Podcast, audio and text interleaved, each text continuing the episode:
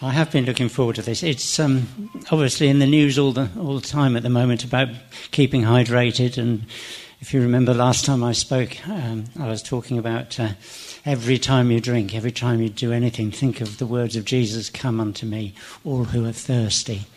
And drink, and all the metaphors that there are in Scripture about drinking and uh, uh,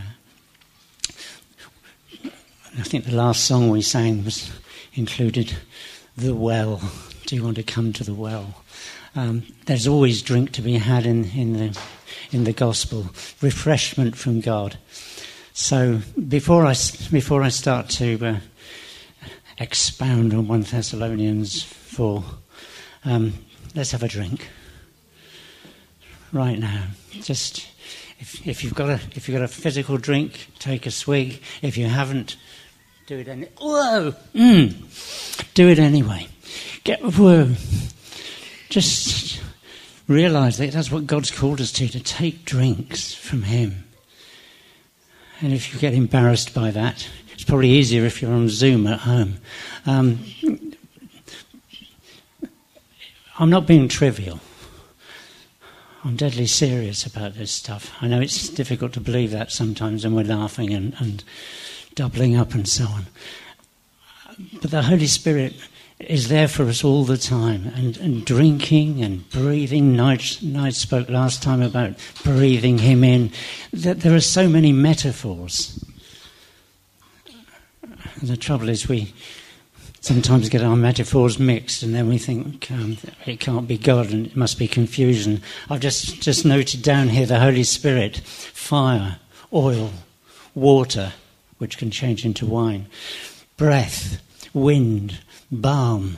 There are just so many expressions which we use to describe how the Holy Spirit can be to us. But when you listen to them again, they're all about soothing, they're all about refreshing, they're all about, uh, whoa, building us up. Just, whoa, and He's there all the time for us. So be encouraged. These are not, uh, they aren't mixed metaphors, they're different metaphors. And uh, I don't know if you've ever seen what happens if you pour water into oil that's boiling on the fire, but you get an explosion. Ha! Uh, and I've often prayed, I remember praying that for John and Carol Arnott when we were in, in Wales. And uh, we had such an explosion in that meeting because the Holy Spirit was just available to move in every, every metaphor we could think of for him. And uh, that's my prayer for us in Marlow and wider as we go on these days. I really believe that God's stirring us up in a completely new way.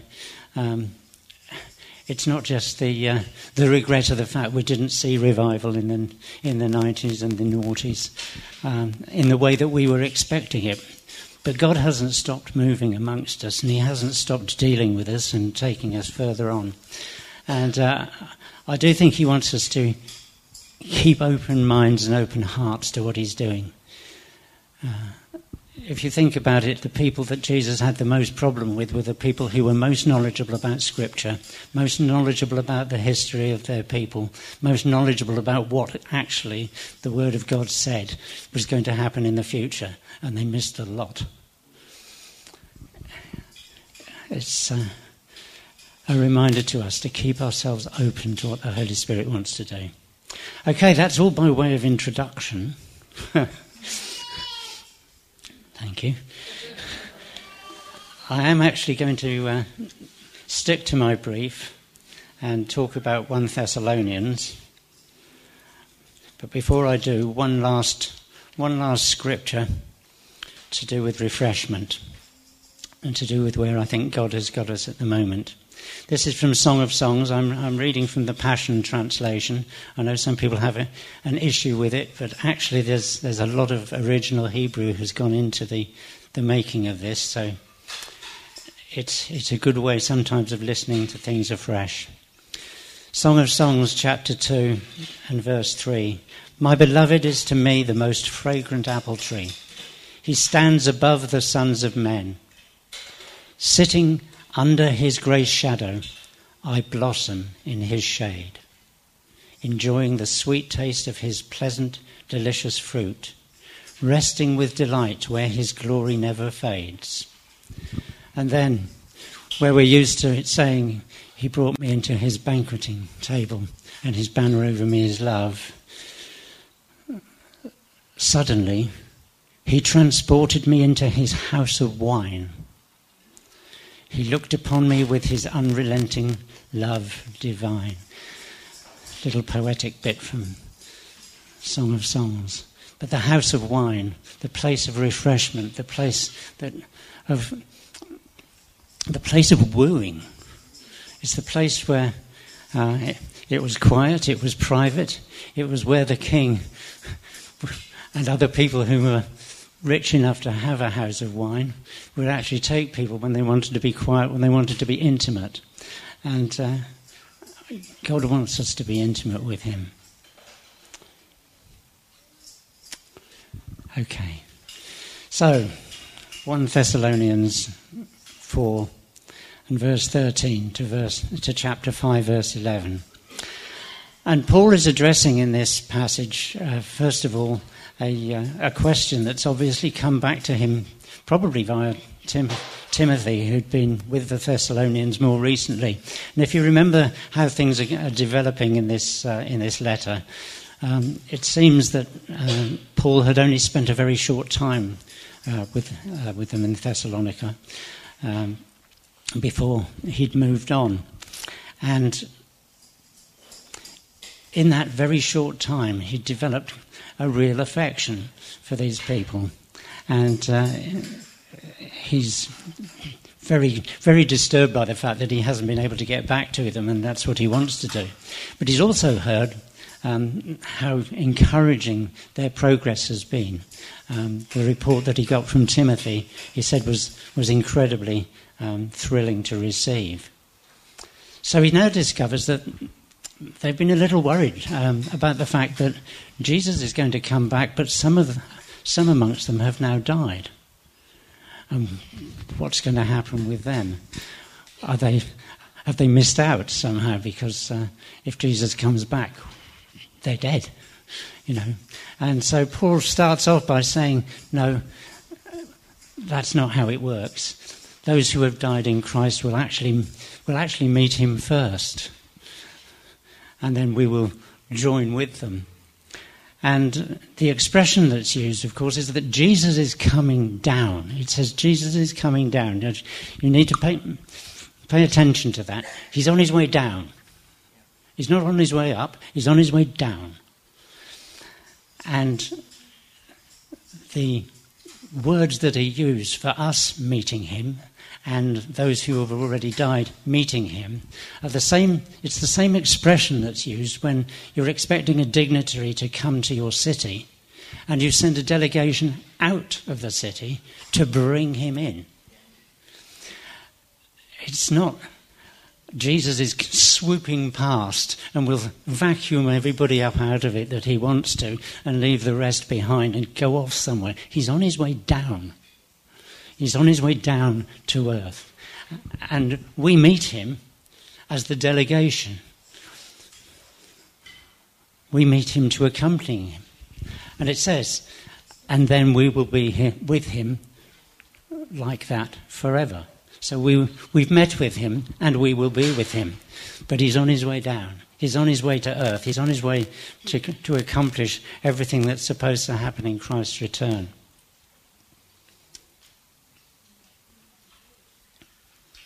It's interesting also, I think, how imminently they were expecting the return to be. You find it throughout Paul's writings, you find it in all the history of the early church.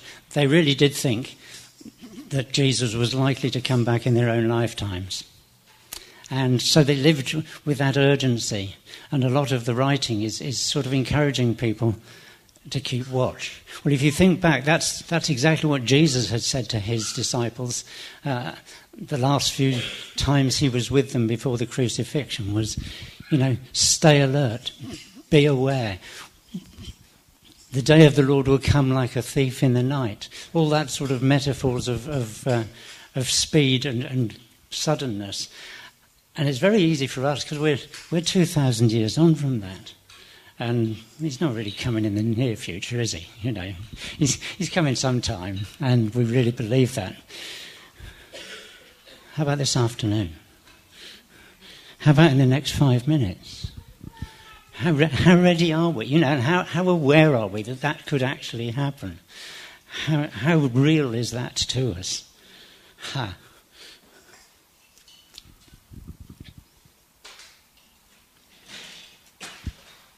So that's the first few verses.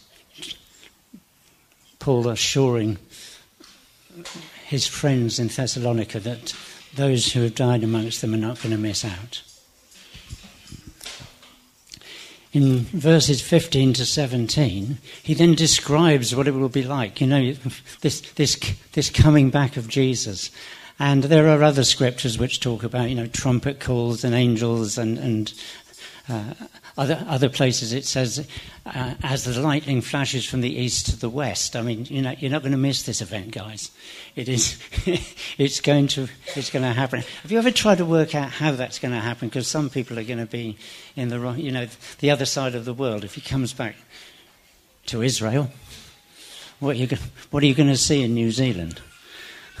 You know, but it says as the, as the lightning flashes from one side of the sky to the, you're not going to miss this event, guys, whenever it happens. But we're not going to tell you when it is. Jesus said, I don't know when the, when the time is. Only the Father knows. The trouble is that these scriptures of, and, and Paul sounds as if he's talking, he says this is the word from the Lord um, when he's saying how Jesus will come back.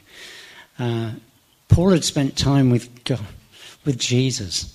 Uh, three years, in fact, of, of his ministry is, is, sort of missing before um, we start hearing from him. And uh, he talks elsewhere about being transported into heaven and hearing things which he's not even permitted to tell. So maybe he'd also had a, a special sort of understanding of what it was going to be like when Jesus comes back anyway, he's, he's talking with authority there as to what it's going to be like. But it's amazing how the church has taken two things. One, one is this Jesus coming down to mean that we're all going to be whisked away and, uh, and the, the world's going to go through tribulation and all sorts of stuff, and we're not going to be there um, because we've been raptured. And also, from time to time, people have said, and what's more, I've done my study and I've studied this and I've studied Daniel and I've studied Revelation, I've studied everything else, and he's coming back a week next Tuesday. And we need to be ready for him, so we're all going to gather in some particular place. And it's happened so many times, it's tragic.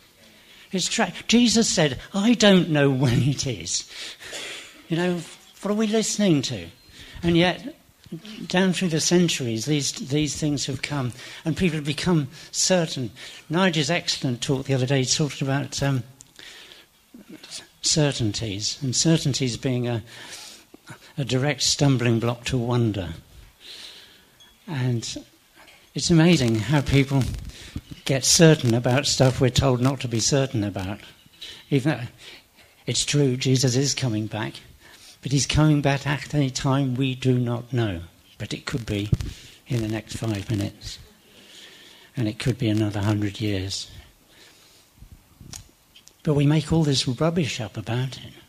And then the detail of that becomes the thing that concerns us. And we miss the very fact that we're told to keep alert.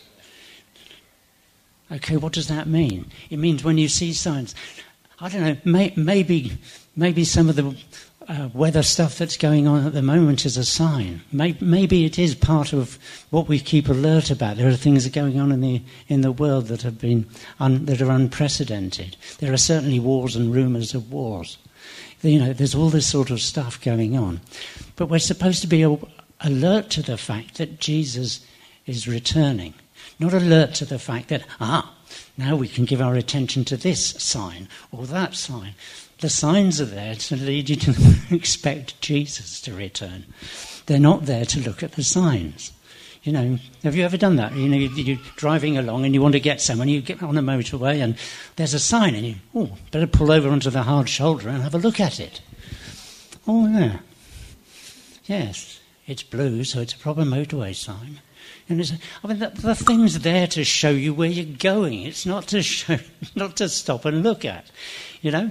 So I don't know. I'm not sure that's in 1 Thessalonians, but it's, it's a lesson we can learn from, from what Paul is saying to them.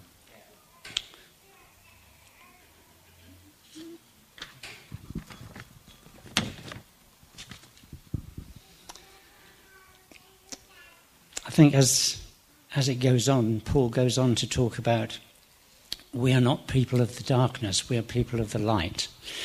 And to be honest, it's, it's one of those passages where he makes such a point that he says things over and again different ways about um, we're obviously in the day and we mustn't sleep like those who are people of the night. And you think, we are supposed to go to bed, aren't we? you know, you can get, you can get hung up on, on, on the words here and, not, and miss the point. It's not that light and darkness don't happen and night and day don't happen and we're not supposed to get a good night's sleep because I really believe we are. But it is that we're not people of the night. We're not people who wait until it's dark because actually our deeds don't bear up in the light. Because we spend our evenings and our nights drinking and getting blotto. And yet, his, he brought me into his house of wine. What's that about? If we're not supposed to drink, what's the point in God Himself saying, I brought you into my house of wine? We're going to have refreshment. We're going to have. talks about being intoxicated on His love. See these metaphors. You know, if you if you, you get hung up on the individual things, you miss the point. That God is wanting to woo us and is quite happy for us in His presence to be intoxicated with Him. What he's not happy with is us sloping off into the night, hiding away and getting drunk. Scripture says elsewhere, don't get, don't get drunk, be filled with the Spirit. Well, some of us have realized that when we get filled with the Spirit, we look as though we're drunk anyway. Ha! What's that about? It's about the intimacy that God wants for us again. He does want to pull us into things. So we are not those, we're not sons and daughters of the night rejecting the light. We're not given to drink to find joy, but we can be intoxicated with His love. And in the Spirit, you find that you still retain sober judgment. You do not lose all the faculties that you lose when you get physically drunk. So I'm told. Um, I have, I have never been drunk. I.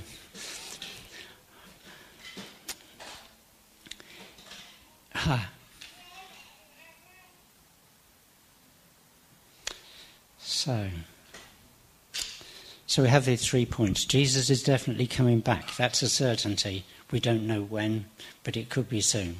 We're called to be alert and aware and notice things, but we're not to stop and look at the things. We're supposed to take those as an encouragement. The thing that Paul was thrilled to bits about the Thessalonians, and he says right at the end, encourage one another with these words, as you are already doing.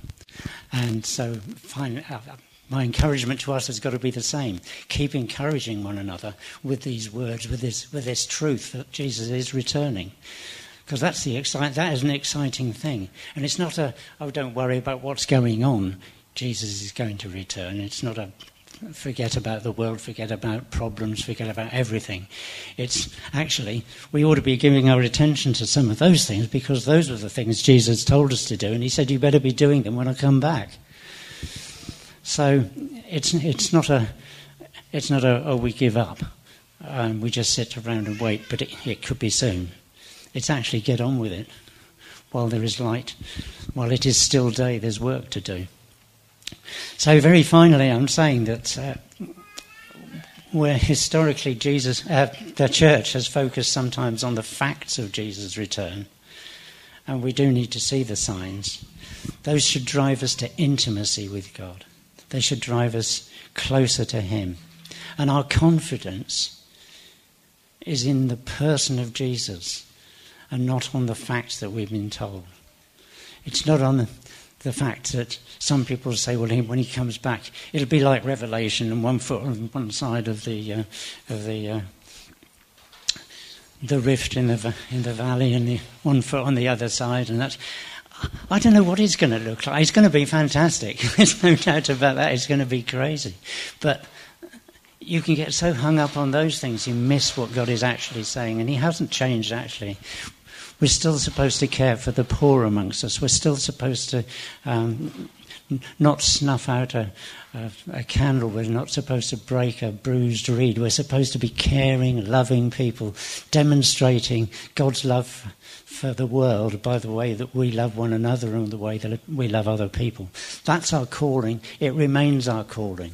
So, whether we see signs or whether we don't see signs, our confidence is in the person the signs are about and not in the signs themselves. It's not in our understanding of the mechanism of Jesus' return, it's in our confidence and our assurance that he is coming back.